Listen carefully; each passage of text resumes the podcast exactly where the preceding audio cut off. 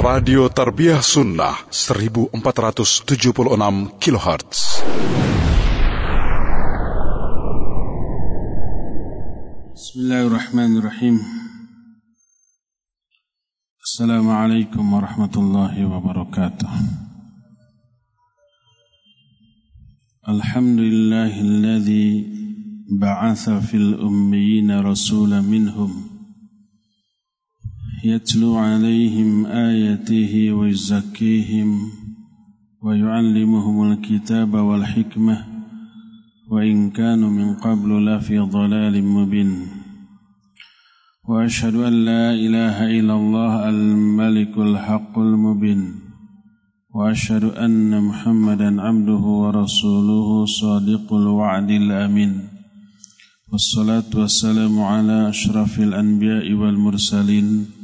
وعلى آله وأصحابه أجمعين ومن تبعهم بإحسان إلى يوم الدين وبعد Hadirin jamaah Masjid Agung Al-Ukhuwah Bandung Ya Allah muliakan Juga para pendengar Radio Roja Cilingsi untuk Jabodetabek dan sekitarnya Roja Palembang, Roja Lampung, Roja Berau, Roja Pontianak, Roja Tanjung Pinang, pendengar Radio Albayan Cianjur, Radio Tarbiyah Sunnah Bandung, radio dan TV RBK di Kebumen, Radio Satu Lombok, Radio Amuba Pangkal Pinang, Radio Suara Kalbu Jayapura, Radio Hidayah Pekanbaru, para pemirsa TV Roja di mana saja berada dan pendengar radio lain yang tidak bisa disebutkan atau pemirsa TV lain yang ikut gabung dalam kajian kita di sore hari ini. Alhamdulillah kita kembali berjumpa untuk melanjutkan kajian tauhid. Tema yang kita akan angkat sekarang adalah jenis-jenis syirik besar. Seperti yang sering kita jelaskan, syirik ini ada dua. Syirik besar dan syirik kecil. Syirik besar adalah syirik yang menghapus tauhid. Mukhrijun minal millah. Mengeluarkan pelakunya dari agama ini murtad, dia keluar dari Islam kalau melakukan syirik besar. Seperti ibadah kepada Allah dengan berbagai macam bentuknya, baik menyembah, ruku, sujud, berdoa, menyembelih dan yang sejenisnya itu menyebabkan pelakunya terhapus tauhid dari dirinya kalimat tauhid la ilaha illallah sudah hilang dari dirinya. Dia keluar dari Islam. Kedua, syirik kecil. Syirik kecil ini tidak mengeluarkan pelakunya dari Islam. Dia tetap muslim, tapi muslim yang ahlul kabair. Muslim yang berdosa besar, ahli maksiat terancam dengan api neraka bila dia tidak tobat. Tapi azab bagi pelaku syirik kecil ini tidak abadi. Sementara sampai dosanya lunas oleh azabnya baru diangkat. Contoh syirik kecil adalah ria, ujub, sum'ah, pergi ke dukun dan yang lain-lain yang Insya Allah kita akan bahas secara rinci. Adapun syirik besar ada beberapa macam. Macam yang pertama adalah syirik dalam masalah khauf. Khauf itu takut. Syirik dalam masalah khauf artinya seorang hamba merasa takut kepada selain Allah Subhanahu wa taala dengan rasa takut yang menyebabkan dia terhalang dari kewajiban atau terdorong untuk melakukan perkara yang diharamkan. Ini syirik di bidang khauf. Syirik di bidang khauf ada tiga jenis. Jenis yang pertama adalah khauf sirri. Khauf yang tersembunyi. Rasa takut yang tidak terlihat yaitu seseorang takut kepada selain Allah, baik kepada berhala, kepada togut, setan, kepada makhluk gaib seperti setan dari kalangan bangsa jin atau ruh-ruh orang-orang yang sudah mati atau takut kepada manusia yang diyakini memiliki kekuatan gaib seperti para dukun atau tukang-tukang sihir, takut semua itu bisa menimpakan madarat kepada dirinya.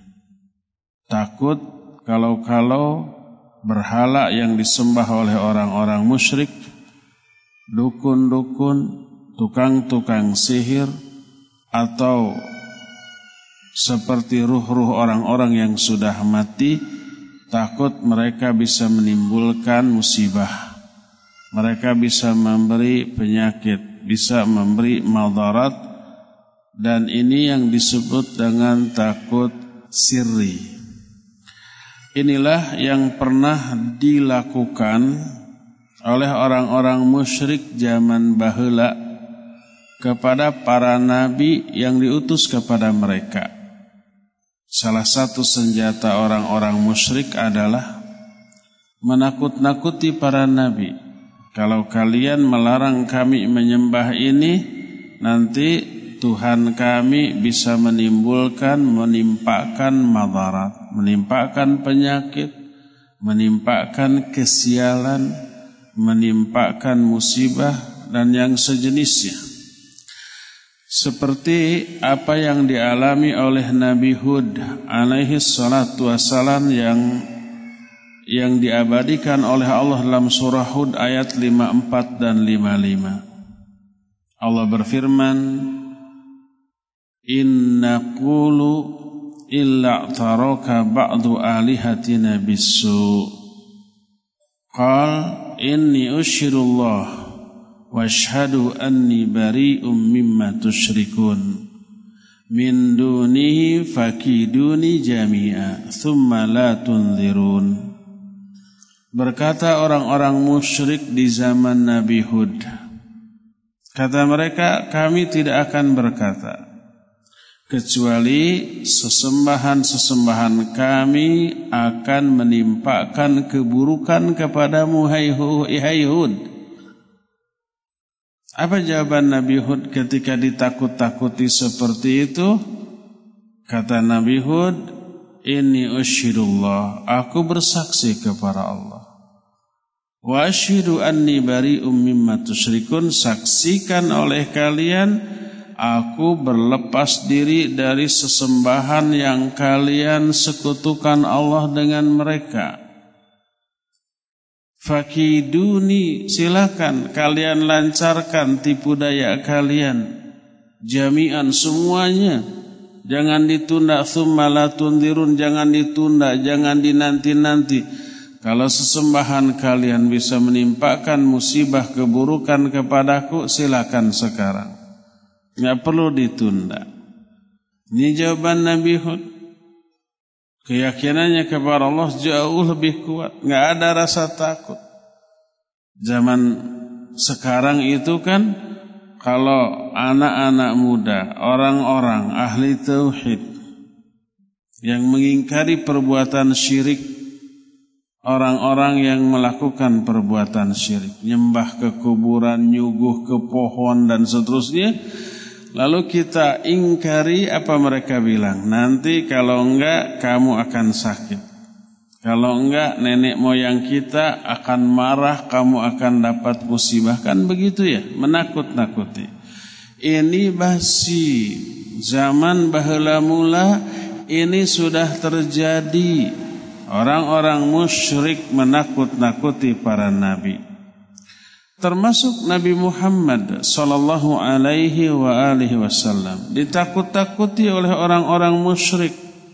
Berkata mereka dan perkataan mereka Allah abadikan dalam surah Az-Zumar ayat 36 wa yukhawwifunaka billadzina min dunih mereka menakut-nakuti engkau hai Muhammad dengan sesembahan-sesembahan yang mereka sembah selain Allah.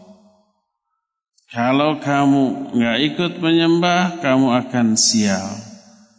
Kalau kamu nggak ikut ibadah seperti kami, kamu nanti akan ditimpa musibah. Ditakut-takuti. Lahirlah kalau tidak di dalam bahasa Sunda istilah pamali, istilah kualat, istilah yang sejenis itu bermaksud menakut-nakuti ahlu tauhid dengan musibah yang bila tidak mengikuti mereka akan menimpa kepada para ahli tauhid tersebut. Takut kepada selain Allah yang seperti ini terjadi di lingkungan kita khususnya orang-orang yang suka minta-minta ke kuburan, suka nyuguh ke pohon, suka nyuguh membuat sesajian ke kuburan-kuburan. Kalau nggak ngasih sesajian takut nanti nenek moyang mereka ngamuk, marah, lalu menimpakan musibah. Dan ini merupakan perbuatan syirik di bidang khauf yang sifatnya sirri. Mereka takut terhadap hal itu dan menakut-nakuti ahli tauhid yang mengkari perbuatan mereka. Nah, bagaimana perintah Allah kepada kita? Allah menyatakan fala takhafuhum wa khafuni in kuntum mu'minin. Jangan kalian merasa takut kepada mereka. Tapi takutlah kepadaku kalau kalian orang-orang yang beriman. Takutnya dengan lafaz khauf. Itu surah Ali Imran 175. Dalam Al-Maidah ayat 3, "Fala takhshawhum wakhshawni." Dengan khasya, jangan kamu takut kepada mereka, takutlah kepadaku. Ya. Inilah jenis uh, syirik khauf yang pertama yaitu khauf sirri. Dan ini bisa menyebabkan orang terjerumus ke dalam syirik besar. Karena takutnya kepada berhala, akhirnya beribadah kepada berhala itu. Karena takutnya kepada ruh nenek moyang yang sudah mati, akhirnya berdoa kepada ruh nenek moyang yang sudah mati. Dan ini syirik besar. Bisa menghapus tauhid. Inilah syirik khauf yang pertama. Syirik khauf yang kedua seseorang takut kepada manusia sampai meninggalkan apa yang diwajibkan atau melakukan apa yang diharamkan. Maka ini tidak boleh. Ini diharamkan tapi tidak termasuk syirik besar. Ini masuk ke dalam kategori syirik kecil. Dan ini yang dahulu pernah dilakukan oleh orang-orang munafik. Kepada siapa? Kepada Nabi dan para sahabat. Ketika mau perang, perang Uhud, Terdengar berita bahwa kaum musyrikin sudah mengumpulkan pasukan yang jumlahnya besar. 3000 orang. Jumlah yang sangat besar ketika itu. Kaum muslimin hanya mampu mengumpulkan seribu itu pun dengan orang-orang munafik. Pas sudah berangkat menuju medan perang, orang munafik beserta tentaranya itu kabur, balik lagi, tidak mau ikut perang dengan berbagai macam alasan. 300 orang pulang sehingga yang tersisa hanya 700. 700 melawan 3000. Empat kali lipat lebih. Di perang Badar tiga kali lipat kekuatan musuh. Kalah musuh. Sekarang perang Uhud empat kali lipat. Ditambah orang-orang munafik memprovokasi, menakut-nakuti. Allah menerangkan hal ini dalam Al-Quran dalam surah Ali Imran ayat 173 sampai 175. Allah berfirman, Alladzina qala lahumun nas, innan nasa qad jama'u lakum, fakhshawhum fazadahum imana, وقالوا حسبنا الله ونعم الوكيل. فانقلبوا بنعمة من الله وفضل لم يمسسهم سوء واتبعوا رضوان الله والله ذو فضل عظيم. إنما ذلكم الشيطان يخوف أولياءه فلا تخافوهم وخافوني إن كنتم مؤمنين.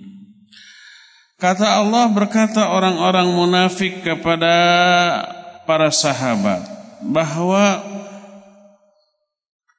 manusia sudah berkumpul mau menggempur kalian. Tuh orang-orang musyrikin Quraisy sudah berkumpul bergabung beberapa kabilah mau menggempur kalian. Takutlah kalian kepada mereka. Tapi provokasi itu hanya menambah iman mereka. Keimanan para sahabat tambah gede, tambah kuat. Mereka berkata hasbunallah wa ni'mal wakil. Cukuplah bagi kami Allah dan dialah sebaik-baik pelindung. Sedikit pun tidak takut kepada ancaman dan provokasi mereka. Setelah perang mereka pulang dengan membawa kenikmatan dari Allah dan karunia. Mereka tidak ditimpa keburukan atau kekalahan. Mereka mengikuti keriduan Allah dan Allah memiliki keutamaan atau karunia yang besar. Itu adalah setan menakut-nakuti kalian melalui para walinya. Salah satu strategi syaitan dalam menggoda kaum muslimin adalah menggunakan tangan-tangan manusia yang menjadi wali syaitan, menggunakan tangan orang kafir, menggunakan tangan orang-orang munafik. Lahiriahnya Islam, statusnya Islam, agamanya Islam, tetapi kecenderungannya selalu membela orang kafir dan nyinyir sentimen kepada sesama muslim. Ada orang muslim yang seperti itu? Ada banyak. Di zaman Nabi SAW juga ada orang yang seperti itu. Itu wali syaitan. Syaitan menggunakan walinya baik orang kafir ataupun orang Islam yang munafik sebagai alat setan menakut-nakuti orang-orang muslim. Allah menyatakan innama dzalikumus syaitan yukhawifu awliya'ah. Hanyalah yang demikian itu taktik setan menakut-nakuti kalian dengan menggunakan tangan wali-wali setan. Orang-orang munafik. Apa kata Allah fala takhafuhum wa khafuni in kuntum mu'minin. Jangan kalian takut kepada mereka tapi takutlah kepadaku. Kalau kalian benar-benar orang-orang mukmin ini yang disebut dengan khauf yang menyebabkan orang melanggar apa yang dilarang atau meninggalkan apa yang diperintahkan. Dan ini termasuk syirik kecil. Tapi walaupun syirik kecil dosanya besar. Jenis takut seperti ini pula yang disebutkan dalam salah satu hadis yang diriwayatkan oleh Imam Ibnu Majah dalam kitab Sunannya. Diterima dari Abu Sa'id Al-Khudri radhiyallahu an. Berkata Rasulullah sallallahu alaihi wasallam, "La yuhaqqiru ahadukum nafsah." Janganlah salah seorang di antara kalian menghinakan dirinya sendiri merendahkan dirinya sendiri. Para sahabat bertanya, "Ya Rasulullah, kaifa yuhaq yahqiru ahaduna nafsah?" Wahai Rasulullah, bagaimana mungkin salah seorang di antara kami bisa merendahkan dirinya, menghinakan dirinya? Dijawab oleh Nabi alaihi salatu wasalam, "Yara amran lillahi alaihi fihi maqal, thumma yaq thumma la yaqulu fihi." yaitu seseorang melihat suatu masalah suatu problem peristiwa yang dia harus berbicara di dalam kasus itu dalam peristiwa itu tapi karena takut kepada manusia dia tidak berbicara karena takut kalau berbicara ada risiko berupa tindakan buruk dari orang. Maka pada hari kiamat Allah berkata kepada orang itu, "Ma mana'aka an taqula fiyya kadza wa kadza?" Apa yang menghalangi kamu untuk berbicara demikian demikian demikian karena aku dalam peristiwa itu? Orang itu menjawab khasyatun nas Aku takut kepada manusia. Karena takut kepada manusia dia tidak mau ngomong, tidak mau berbicara. Apa kata Allah? Fa iyaya kunta ahaqqu an takhsha. Sebenarnya kepada akulah kamu harusnya lebih layak untuk takut. Kok kepada manusia takut, kepada Allah tidak takut. Ini termasuk takut yang tercela. Takut yang menyebabkan dirinya terhina, hina di hadapan Allah, hina juga di hadapan manusia. Manusia yang dia takuti yang menyebabkan dia berdiam diri di saat harusnya dia ngomong. Inilah jenis takut yang kedua. Takut ketiga adalah takut tabi'i takut secara naluri contohnya takut kepada binatang buas ular. Karena tahu ular itu berbisa. Bila dipatuk bisa mati minimal sakit madarat ke rumah sakit menderita. Takut terhadap singa bila ketemu di hutan. Karena tahu sehingga bisa memakan kita. Takut umpamanya kepada listrik yang terbuka kabelnya tidak mau menyentuh. Itu takut yang apa namanya? Yang tabii. Termasuk takut kepada orang yang terkenal kejahatannya. Kalau ketemu siapa pun dihajar.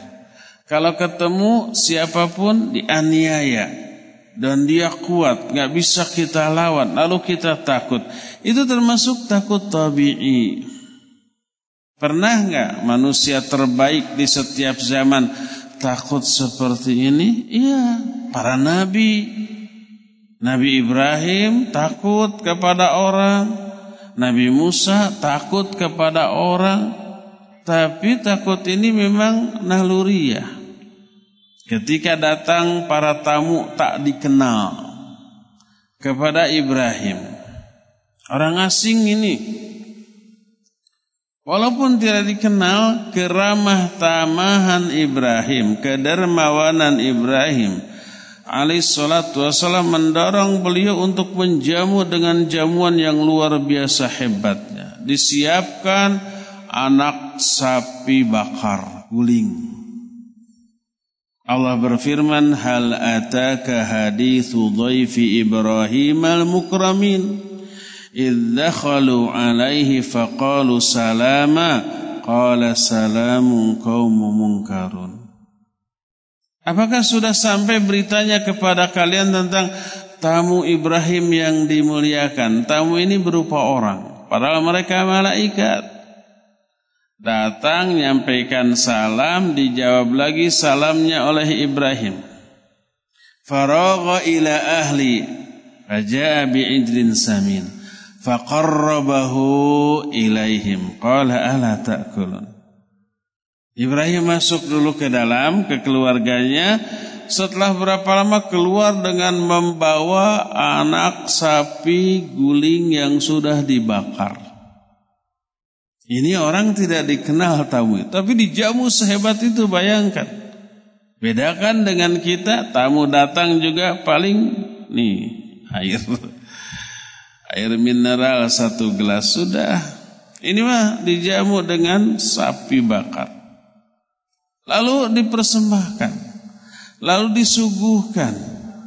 Tapi disentuh pun tidak. Padahal ini musafir dari jauh biasanya lapar ke kehabisan bekal makanan, minuman dan sejenisnya disuguhi suguhan yang luar biasa menggiurkan disentuh pun tidak. Tadi toel-toel acan, tadi reret-reret acan disentuh pun tidak, dilirik pun tidak. Apa yang terjadi?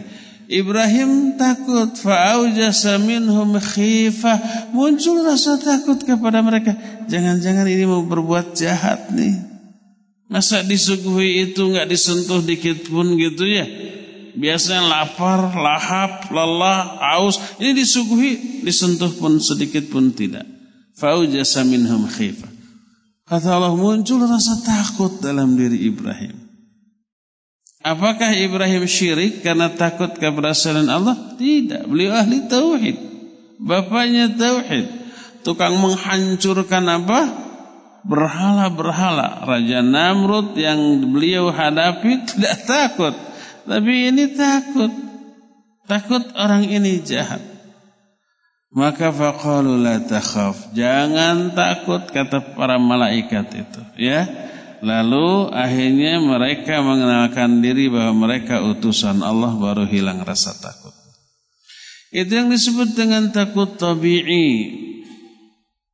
Ini juga dialami oleh oleh Nabiullah Musa. Nabi Musa kan membunuh salah satu rakyat Fir'aun rakyat Fir'aun berantem dengan warga atau kabilah Nabi Musa, kabilah Bani Israel. Sedangkan kabilah Fir'aun bangsa Qutbi berantem. Kalah tuh seorang Bani Israel minta tolong kepada Nabi Musa, sekali tonjok mati itu orang. Nabi Musa itu tenaganya kuat, hebat sekali tonjok, mati. Mike Tyson aja nggak pernah bunuh orang diring dengan tunjuknya ya. Padahal berkali-kali ninjunya tuh. Tapi sekali pukul Nabi Musa itu kuat, mati dia. Kekuatannya dahsyat, tapi beliau bukan preman. Nabi kalau Nabi kesannya konotasinya baik, kalau preman pasti konotasinya jelek. Mati itu. Karena mati takutlah terhadap Fir'aun. Dia pasti ditangkap di penjara, disiksa, akhirnya lari keluar dari negeri Mesir. Dalam keadaan takut. Kata siapa takut? Kata Allah di dalam Al-Quran dalam beberapa ayat.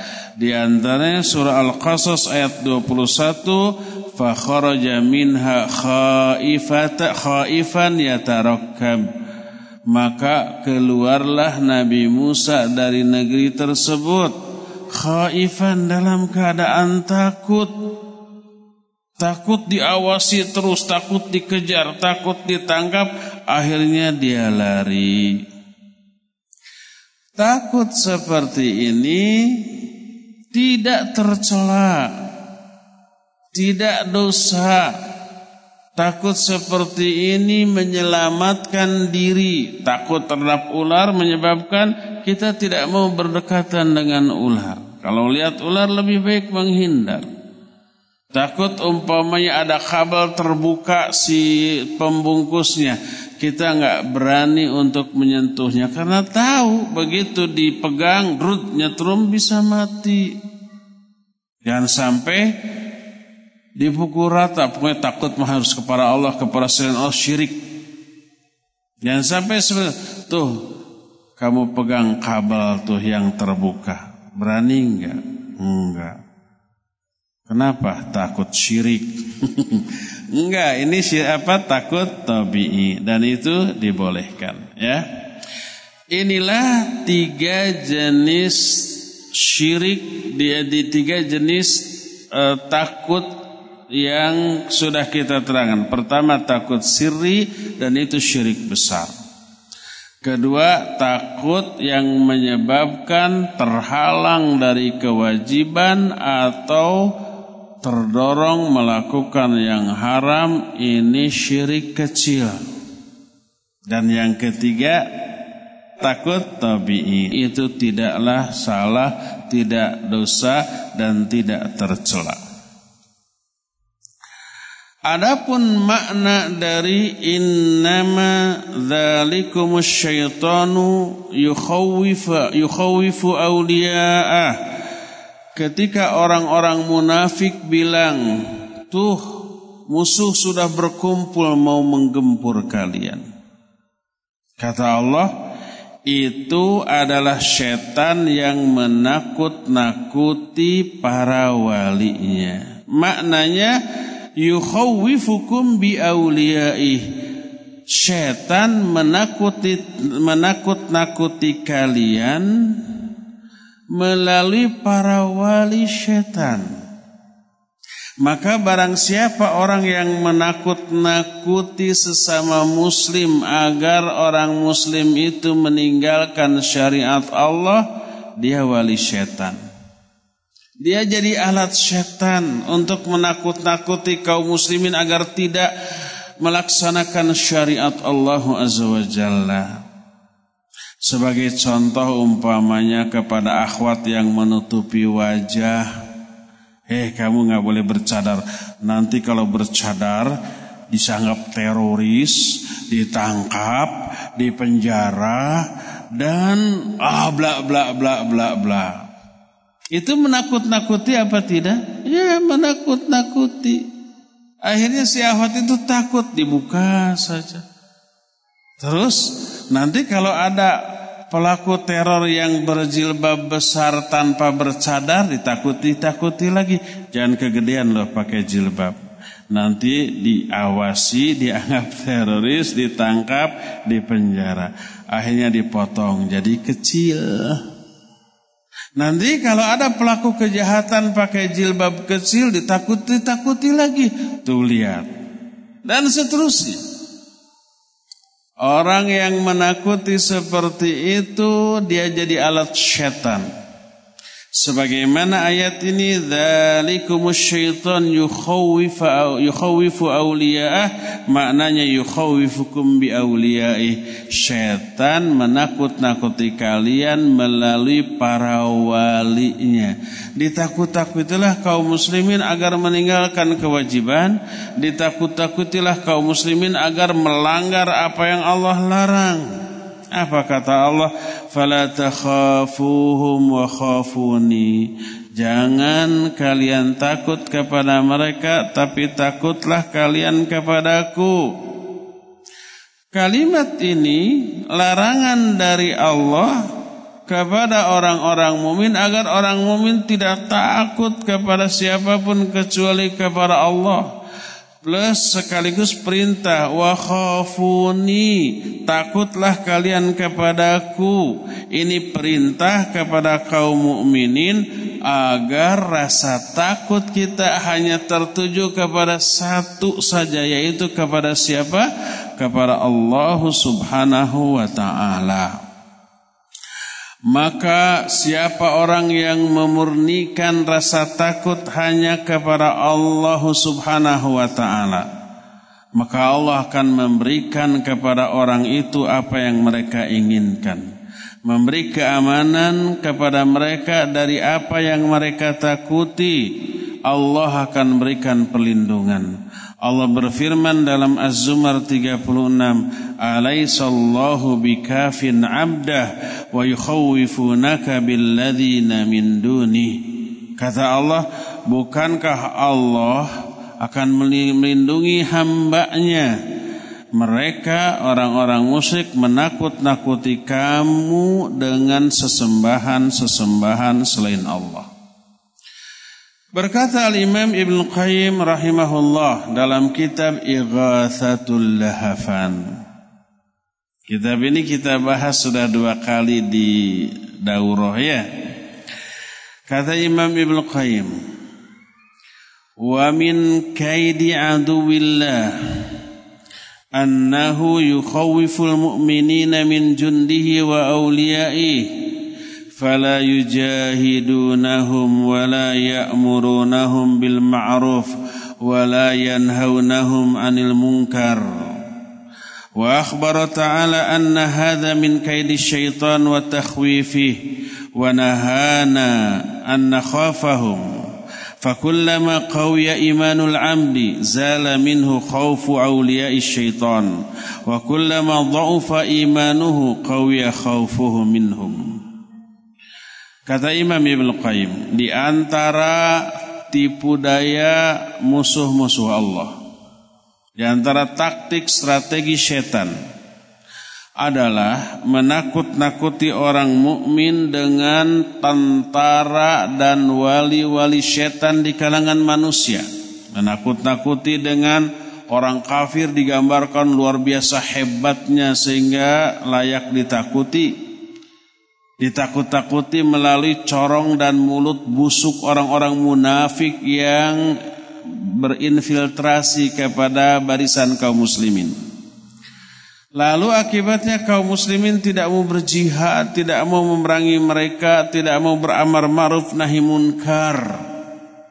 Terhalanglah mereka dari kewajiban karena digambarkan musuh hebat luar biasa. Aduh takut, nggak jadi ah perang melawan mereka Para jihadnya diwajibkan.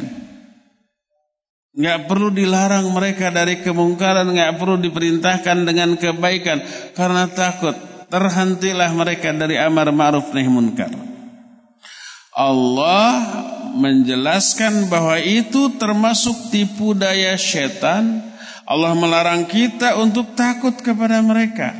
Setiap kali keimanan seorang hamba menguat, hilanglah rasa takut kepada setan dan wali-walinya. Ketika keimanan melemah, menguatlah rasa takut kepada setan dan wali-walinya. Makanya kalau masih ada rasa takut kepada orang kafir, orang munafik, orang ahli maksiat, takut untuk berbuat kebajikan, itu pertanda iman kita lemah. Berkuat iman, rasa takut akan terkikis dengan sendirinya. Nih lihat Allah berfirman dalam Al-Quran surah At-Taubah ayat yang ke-18 tentang ciri-ciri manusia yang layak menjadi pemakmur rumah Allah, masjid-masjid Allah.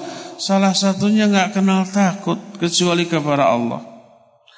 Allah berfirman, "Innama ya'muru masajidallahi man amana billahi wal yawmil akhir wa aqama as-salah wa ata az-zakah wa lam yakhsha illa Allah." Fa'asa ulaika ay yakunu minal muhtadin.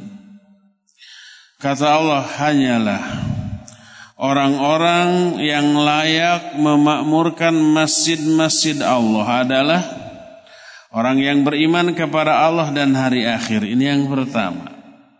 Kedua orang yang menegakkan sholat.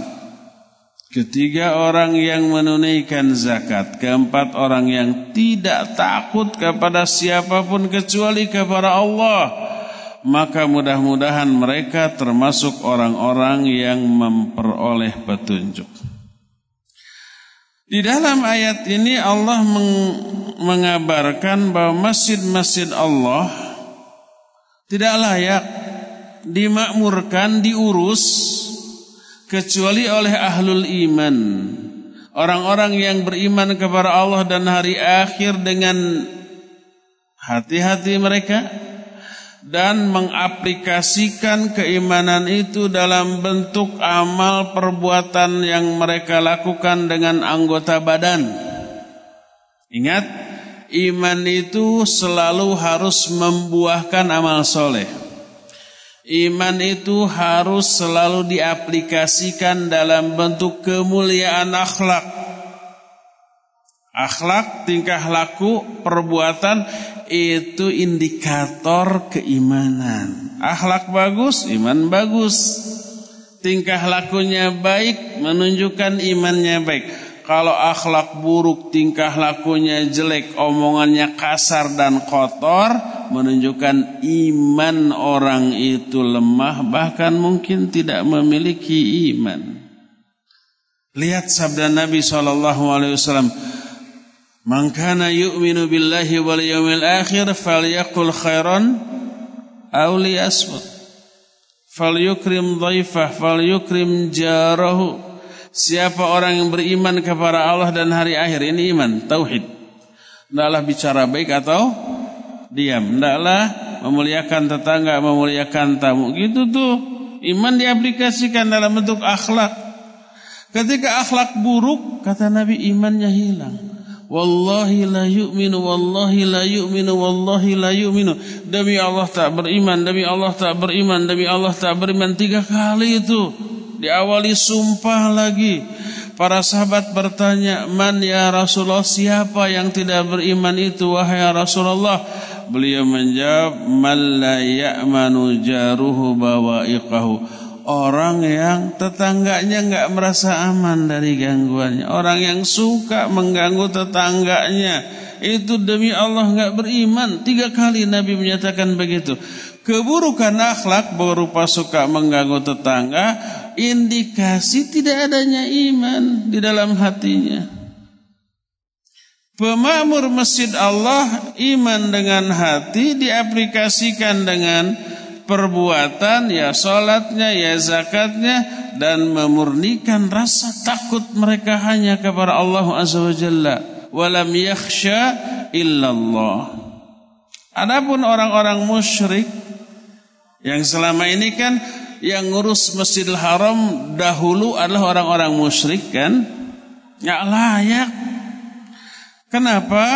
Orang-orang musyrik tidak memiliki kriteria tadi, nggak beriman kepada Allah dan hari akhir, nggak sholat, nggak zakat, dan takut kepada nenek moyang yang sudah mati, kepada arwah-arwah leluhur yang sudah meninggalkan mereka, makanya mereka sembah-sembah.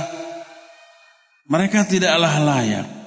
Kalau mereka beramal, orang musyrik suka beramal baik, nyumbang, jadi donatur, menolong orang yang kesulitan. Iya, setiap ada orang yang ke Ka'bah untuk umrah, untuk tawaf dari jauh diberi makan, diberi minum secara gratis.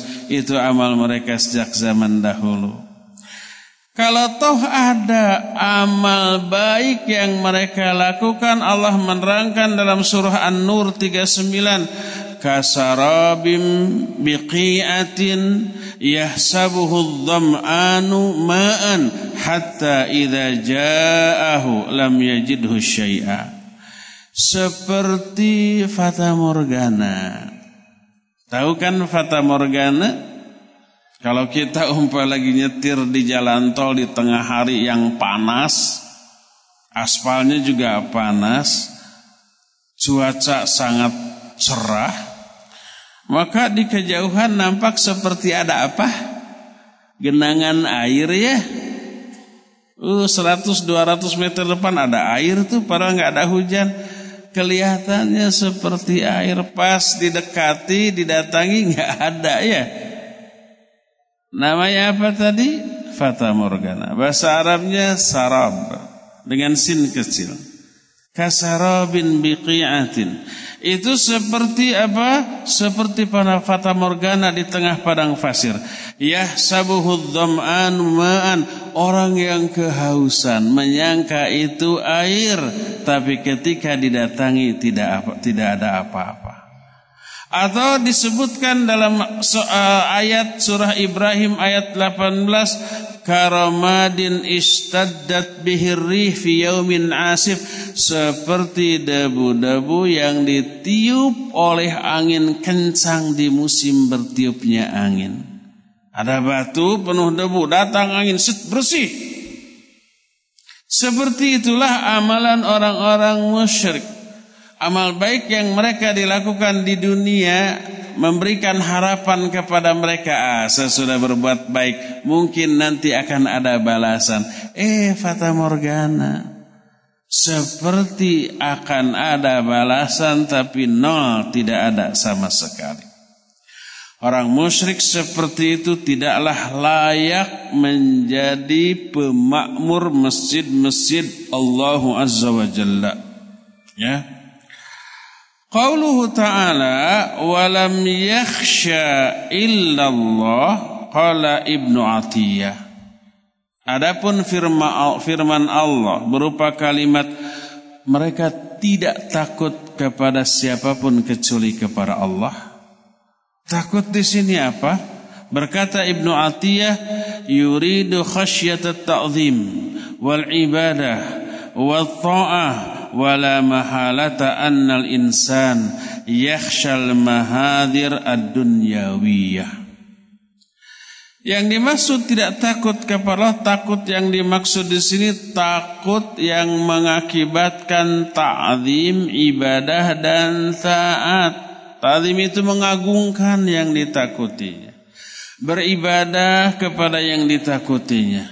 Taat kepada yang ditakutinya kalau tidak diibadati, tidak ditaati, tidak diagungkan, takut yang tidak diagungkan tadi bisa memberikan madarat dari aspek duniawi, bakal sial dalam kehidupannya, ekonominya bakal seret, mungkin keluarganya bakal diganggu berupa sakit ini dan sakit itu dan musibah lain yang ditakutinya.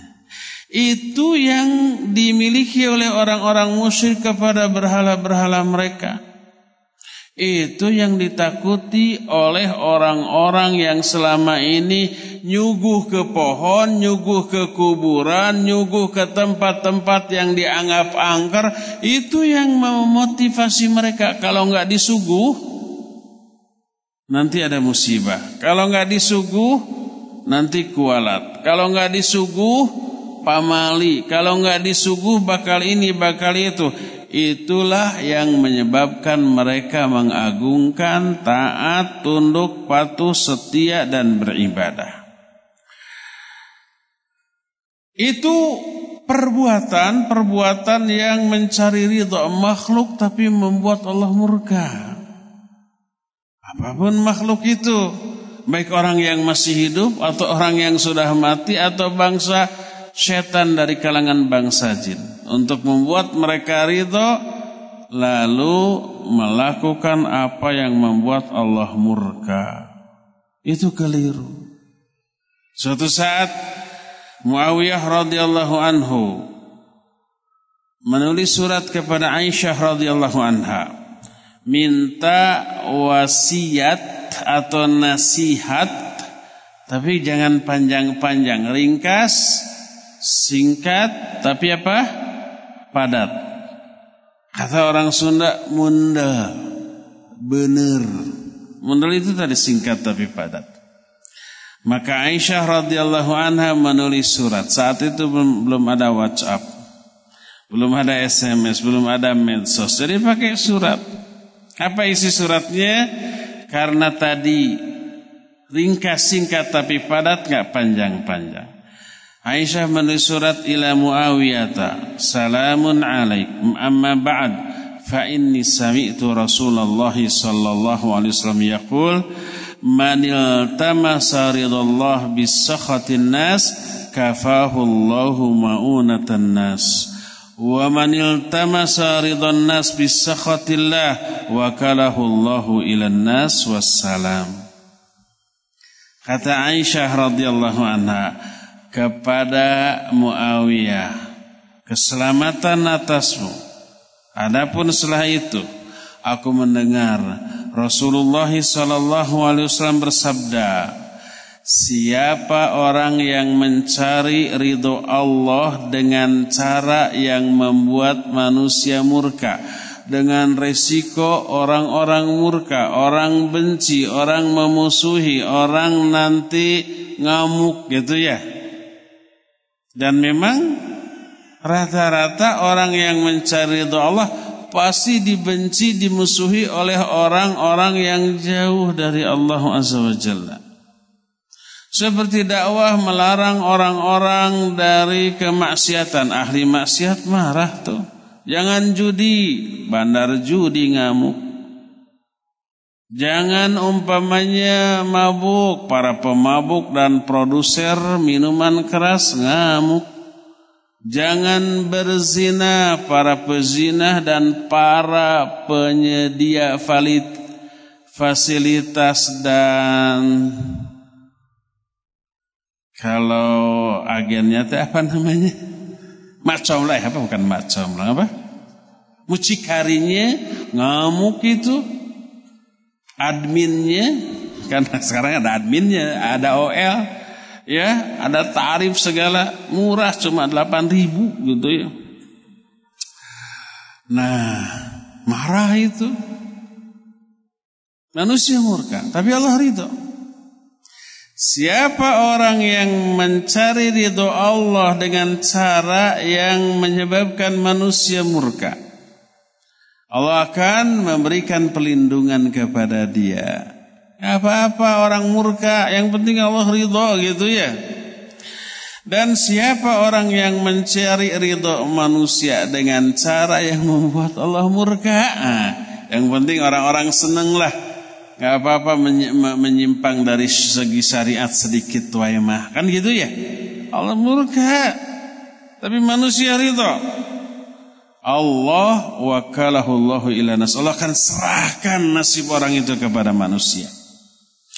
Hadis itu diriwayatkan oleh Imam Abu Nuaim dalam kitab Hilyah, Imam Ibn Hibban dalam kitab sahihnya dengan lafad yang sedikit berbeda. Ah, ada lagi lafad yang lainnya yang dijelaskan oleh para ulama ya uh, dengan lafad-lafad yang berbeda yang intinya adalah orang yang mencari doa Allah walaupun dengan cara yang buat manusia murka akan berakhir dengan Allah ridho kepada dia, manusia pun ridho kepada dia.